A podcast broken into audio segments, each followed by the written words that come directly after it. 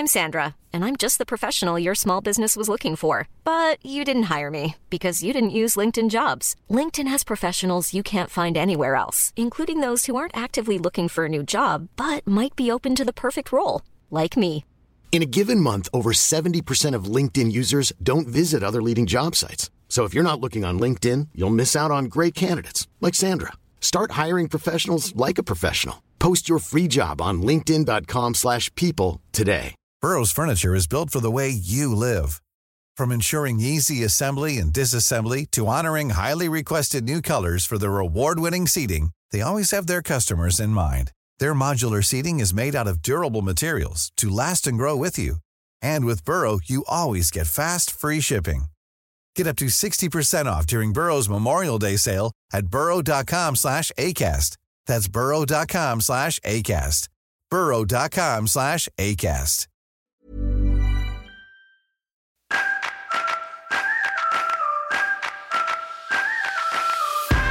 Hello and welcome to Changing Politics, the podcast that tells you how you can make a difference. I'm Marie Leconte. And I'm Gronia Maguire.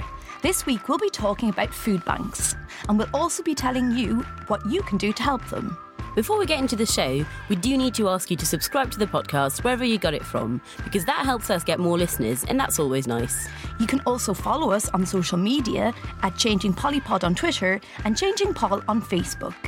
If you're trying to make a difference, please let us know. We'll be happy to share your campaigns. Next week will be the last show before we take a break for the summer, so if you tweet us or leave a message on our Facebook wall before the second of August, we'll give you and your campaign a mention in the podcast as well. Now, before we get to food banks, let's start with the week's news. Parliament is in recess, so there's probably nothing to talk about then, right? Absolutely everyone around Westminster definitely needs to have a bit of time off and a good night of sleep and a good sort of like, you know, cup of hot milk. But I think, yeah, Tory M Ps especially. Oh so it's probably if they could all kind of collectively come down, it would probably be good for the country. Nice Centre Parks break for a week, a week away. My God.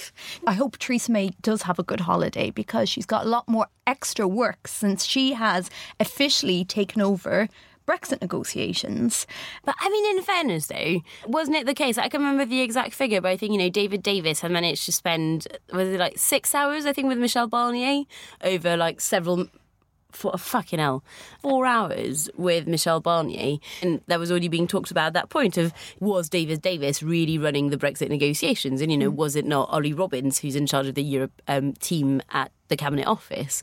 And so I don't think it's really changed, but like, the person I do actually feel a bit sorry for is Dominic Raab, the new Deputy Secretary of State, because he was he was in front of the Select Committee talking to the M Ps about the job he's mm. kind of doing now. And literally, there was a push alert, so I think it was from Sky News, saying, you know, Theresa May now taking over Brexit negotiations. And you could hear his phone going off, like, with the alert that, of his own demotion. Well, it's his own fault for having a name that sounds made up. Does Dominic Raab sounds like somebody like, oh, Uh, my my boyfriend from Canada, you don't know him, his name's Dominic Raab. That's not a real name. Come back when you've got a proper surname, Dominic Raab. I think this is going to be good. I think Theresa May can play to her strengths because she's now, she's got a shtick, she's got the cough. Mm. So I think in tough negotiations, you can just be like, yeah, yeah, yeah, yeah, yeah, I completely agree, apart from Northern Ireland. So anyway, do you think, is she just making work for herself, or do you think it'll just be easier just doing it herself? I think, again, you know, I, I think she was already, I mean, Ollie Robbins and kind of like that mm. team were like already doing the bulk of the work anyway. So I reckon it's actually going to be easier now. Because, mm-hmm. yeah, and now, you know, you've got Dominic Raab like planning for a no-deal Brexit, stockpiling food, and what was it like? We'll have adequate food uh, in case of a no-deal Brexit. And so, well, that, that's reassuring. That's all we wanted, you know, you know, just on that big red bus, just, you know, adequate food.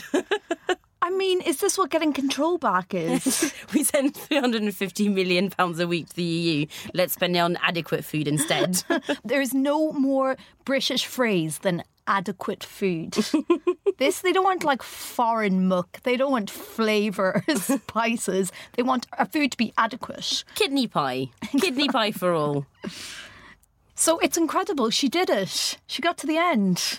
I know. I mean, I, I actually feel a bit smug because for the past few months I've been quite consistently saying that actually, even though I didn't really make predictions anymore, I still really thought that Theresa May was going to survive this. So she did. So there you go. You know, in many ways, I'm, you know, as much a success story for me as it is for Theresa May, really. For strong women everywhere. I think that basically the issue that ended up kind of working out quite well for Theresa May is the fact that the Parliamentary Conservative Party is so split on so many different things and on so many different levels. We're like, actually, they could not organise that. You know, nothing could really happen. The Prime Minister is mostly at threat when there's, let's say, one big issue and maybe two camps, let's say, you know, mm. maybe three camps at best. But, you know, and that's bad because you know that those people can organise, probably have the numbers to do something bad. But in that case, you know, the Parliamentary Conservative Party is so split on Brexit, but in so many different ways, and split on other issues as well, that actually, you know, that they can't get organised. There's no coalition there, really, of like M Ps, I think, willing to get together to bring her down. I feel a little bit protective because I thought sort of like being disorganised and too many factions and nobody sort of like standing behind one candidate. That was sort of the left thing. So I don't understand. It feels like they've their tanks on our lawn when it comes to that. That's what we do. Tanks on the tankies' lawn. Um, I do think, yeah, she will survive the summer, and then no, she is going walking though, so that's a bit oh. of a worry given what happened last time. She uh, she went walking last week for the recess. It has now got a new name. It's been coined "Taking Out the Trash Day." Now, I must admit, when I saw the headline, I was a little bit disappointed. I assumed it involves some sort of WrestleMania-style SmackDown event, which is a real disappointment for me because if anybody knows me, they know I've always wanted to see Jeremy Hunt in a fringe leotard. But it turns out it's got nothing to do with that. But enough about your fan fiction. So basically, it's the idea of the last week before recess, the government on the down low release loads of unpopular things. They don't want that much scrutiny given to. Well, I'm not sure. So I think that, you know, obviously that came from the West Wing, the idea of, you know, take out the trash day. It was probably true to an extent for a while that the government would try and publish stuff on the last day before recess, preferably at sort of, you know, four forty-five p.m. But because it's become such a thing in the past, it's not been that long. Generally for the past, let's say, like three years, I'd say, in sort of like political journalism, it's become this quite big thing. So I think the Mirror mostly have been the ones doing it, saying, you know, it's take out the trash day, that like, we've read everything. Truth is, like, the government publishes a lot of documents day in, day out, and, you know, all the Whitehall departments. And actually most of those documents basically never get read by journalists because journalists don't have the time, et cetera. And most of them are really, really dull, actually. But the one day now of the year, they're guaranteed to, like, read. Like, those documents are guaranteed to be read by a lot of journalists is basically on that day before recess. So I kind of feel like it's now stopped being a thing. And also, a part of me wonders, and this is more, you know, a guess than, like, actual sort of, like, insight, but um, as someone who has always, always left everything to the last possible minute, mm-hmm. I wonder if it's not also just civil servants being like, this is fine, I've got plenty of time to write that paper, I've got weeks, I've got, I've got a week, I've, I've got days, I've... Oh, God. They're just babies trying like everybody else. Yes. Not sinister Machiavellian. Cock up, not conspiracy. Yeah. So how's our favourite blonde hot mess?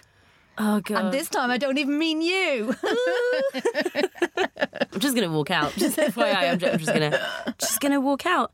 Boris has apparently been in contact with uh, Steve Bannon for quite a while, you know, friend of the podcast, Steve Bannon. Oh, hey, uh, Stevie, shout yeah. out if you're listening. um, which is a concern. And, you know, like sources have told journalists that, you know, they were even in touch when Bannon was at the White House and Boris was still Foreign Secretary, which is genuinely worrying, and especially when you see that, you know, Boris has always tried to set himself up as the great liberal internationalist, whatever, Tory, and now he's just pals with the white supremacist. I mean, it's just boggles. He's so desperate. He's so, so desperate. It's like, what is he? He went from being the next Winston Churchill to, like, what, aiming for, like, a radio call-in show? I mean, what?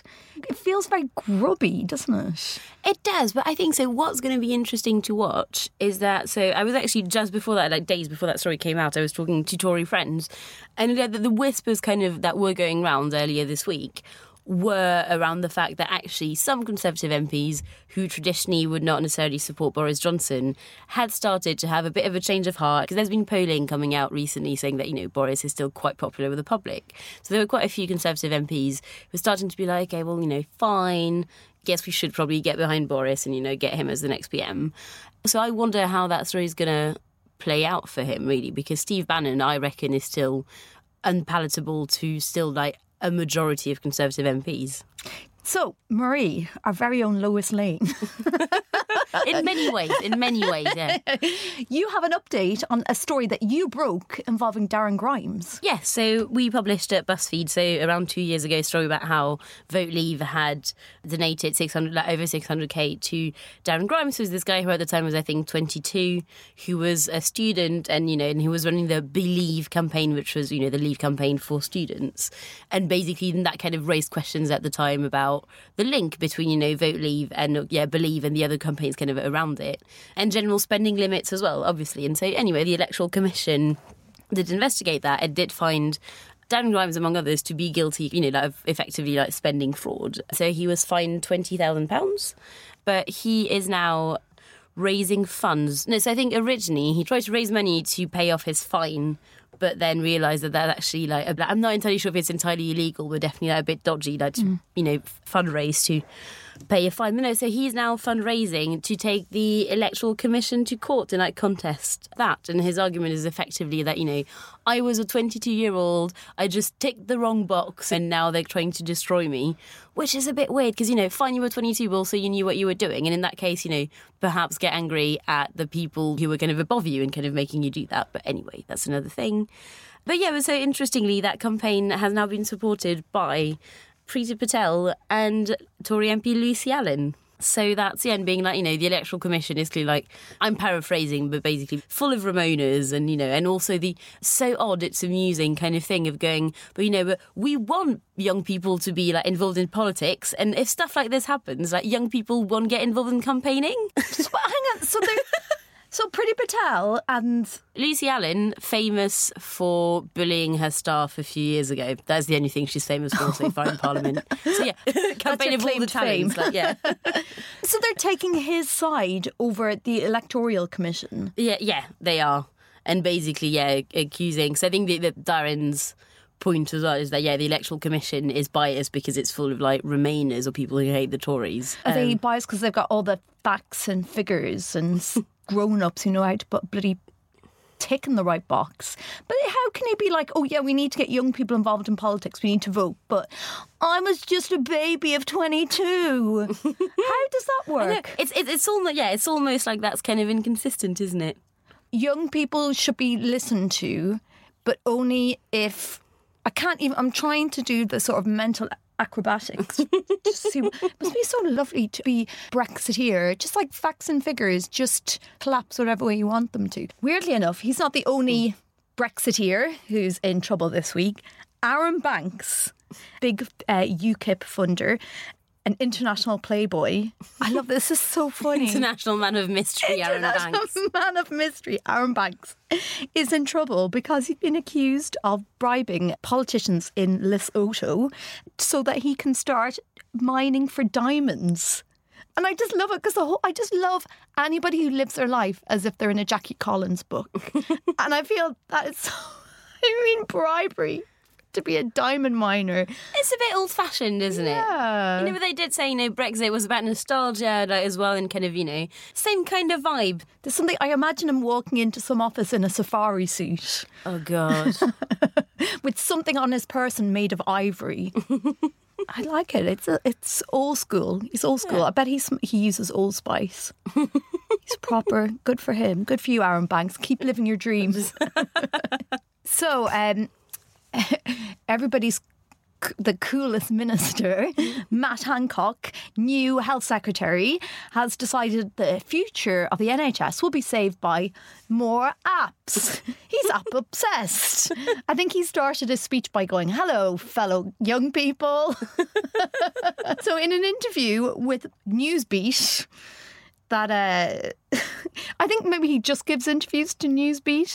Um, he said that he thinks the uh, N H S can be saved by putting more effort into tech and digital, which um, is very exciting. But the issue with, you know, and, you know, bless Matt for trying, but I do slightly suspect that you could ask literally any question to Matt Hancock and his reply would be, we need more like tech and digital stuff. But like, have you seen my pen? Well, you know, should I cut my hair? Well, I do think I think they haven't thought it through, because if you go, instead of going to a doctor, if you do everything online, you're just one bad internet connection away from being diagnosed with a stroke. Like, but bless his enthusiasm.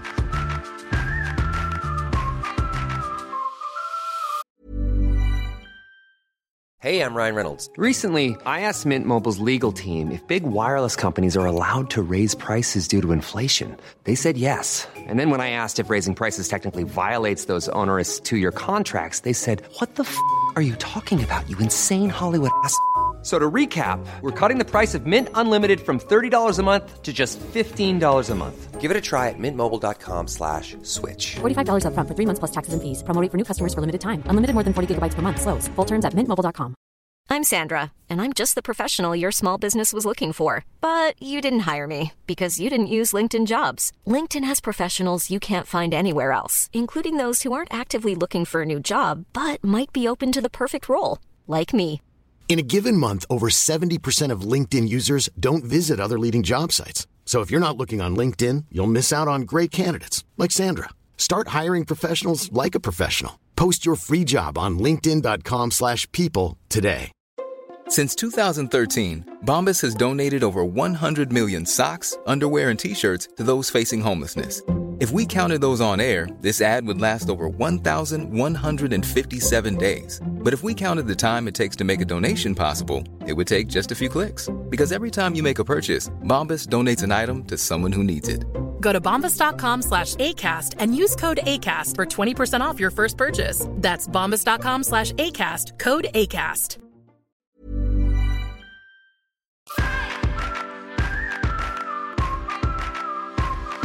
This week, we're looking at food banks. People are relying on them more and more. Last year, the Trussell Trust, a poverty charity that helps run four hundred food banks across the U K, distributed one point three million food parcels to families in need. This is a thirteen percent increase from the previous year. But how do you get food from a food bank? Well, they're all different, but here's Gary Lemon from the Trussell Trust to explain how they operate. Um, you can't just come through the doors and, and get free food. Every single person who comes to a Trussell Trust food bank is referred from a, from a specialist. So that might be a local authority, it might be a citizen's advice, could be like an M P surgery or a doctor's surgery. We do a lot of work making links, uh, the volunteers in our food banks do, uh, making links with referral agencies to make sure that we do catch people who are falling through the cracks. Um, but we, we rely on the, the professionals to make the decision as to who's in need and who isn't, because we've got a limited amount of food. And what sort of person goes to a food bank? Here's Gary again. There was some research which was undertaken last year by uh, Doctor Rachel Loopstra at the University of Oxford and King's College London, which looked at the demographics of people who came to us chiefly. And, and from that information, from surveying people who are coming to food banks, um, you can begin to glean information as to as to why they've come. So what we found in that research is that the majority, about eighty percent of people who come to food banks are meant at the time to be supported by benefits.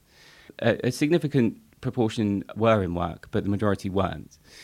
And it found that about half of people, of households who have been referred to food banks have got someone uh, there who is disabled, three quarters have an illness. And we also found that the average income uh, in the month before referral to a food bank for a household is just three hundred nineteen pounds. So uh, what we've got there, when you kind of combine that demographic information with the scale, is really is evidence of quite widespread destitution across the U K.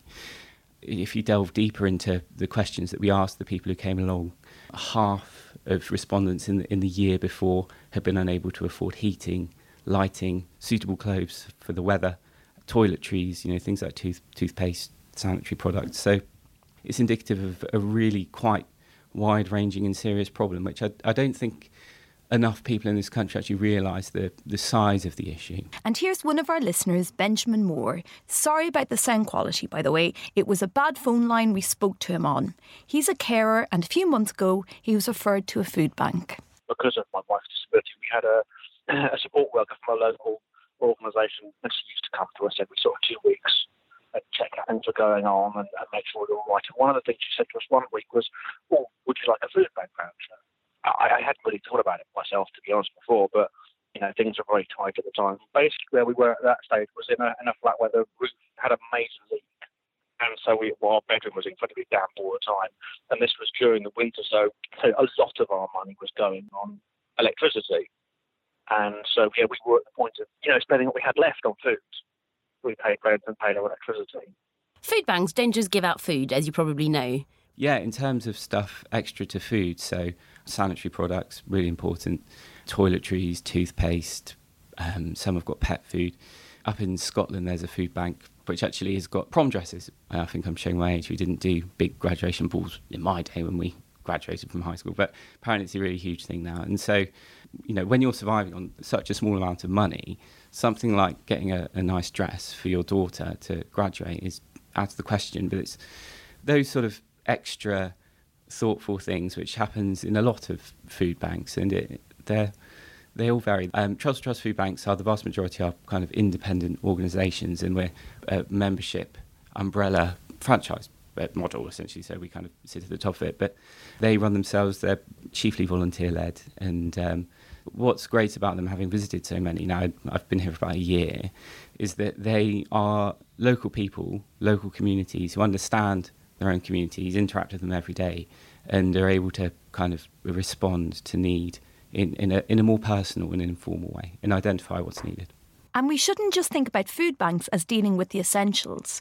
Here's Benjamin. If it's donated, they'll, they'll pass out. So what they give you is non-perishable items. So it's mainly things like tins of stuff, and they'll give you rice or pasta, and they'll give you breakfast cereal, sort of, you know, things that they can they can accrue and keep for a reasonable length of time.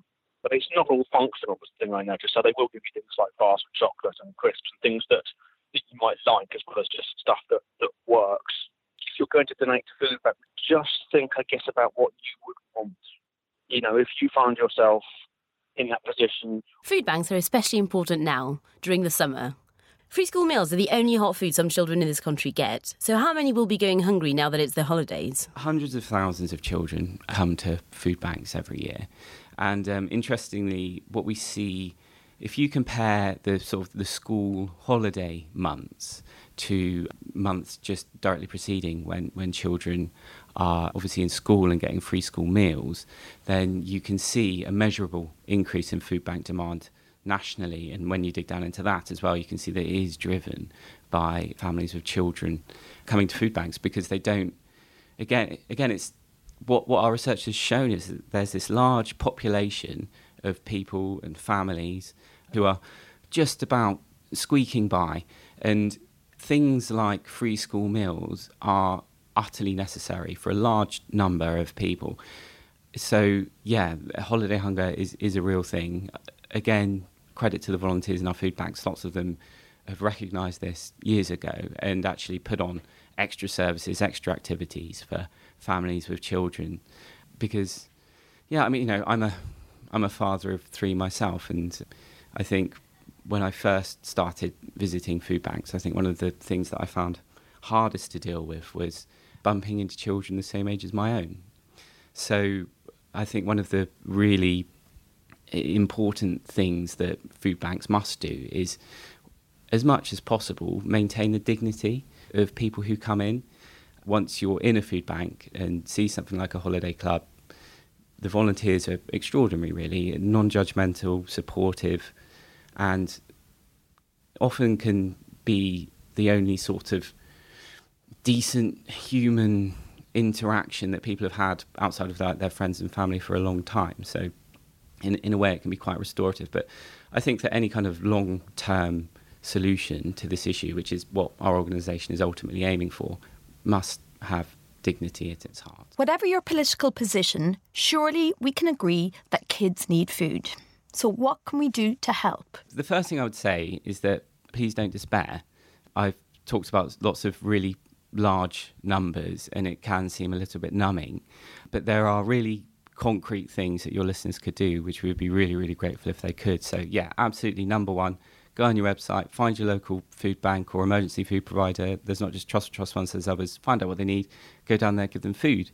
If you want to take a, a step further, you could uh, volunteer. The vast majority of food banks are almost entirely volunteer run, and they're, they're often in need of people who would be willing to help. I would say as well that though it can be a hard thing to do, it's also incredibly rewarding.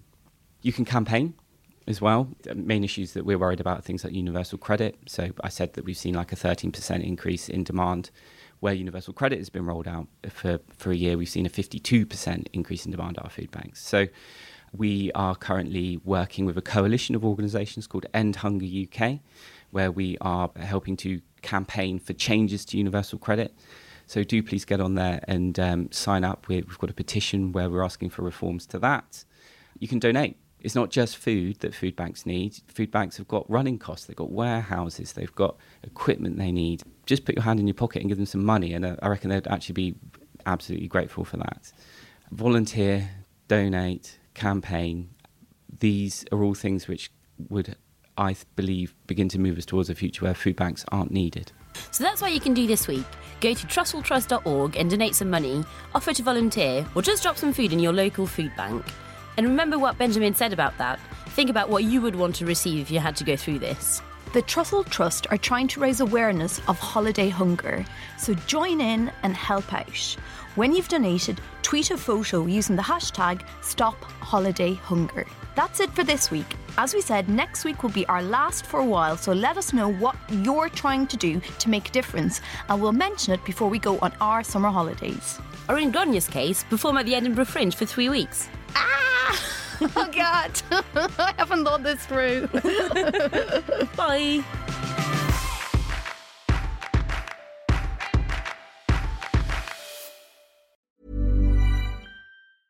A lot can happen in the next three years. Like a chatbot may be your new best friend. But what won't change? Needing health insurance. United Healthcare Tri-Term Medical Plans are available for these changing times. Underwritten by Golden Rule Insurance Company, they offer budget-friendly, flexible coverage for people who are in between jobs or missed open enrollment. The plans last nearly three years in some states, with access to a nationwide network of doctors and hospitals. So for whatever tomorrow brings, United Healthcare Tri-Term Medical Plans may be for you. Learn more at U H one dot com. Even when we're on a budget, we still deserve nice things. Quince is a place to scoop up stunning high-end goods for fifty to eighty percent less than similar brands. They have buttery soft cashmere sweaters starting at fifty dollars, luxurious Italian leather bags, and so much more. Plus, Quince only works with factories that use safe, ethical, and responsible manufacturing. Get the high-end goods you'll love without the high price tag with Quince. Go to quince dot com slash style for free shipping and three sixty-five day returns.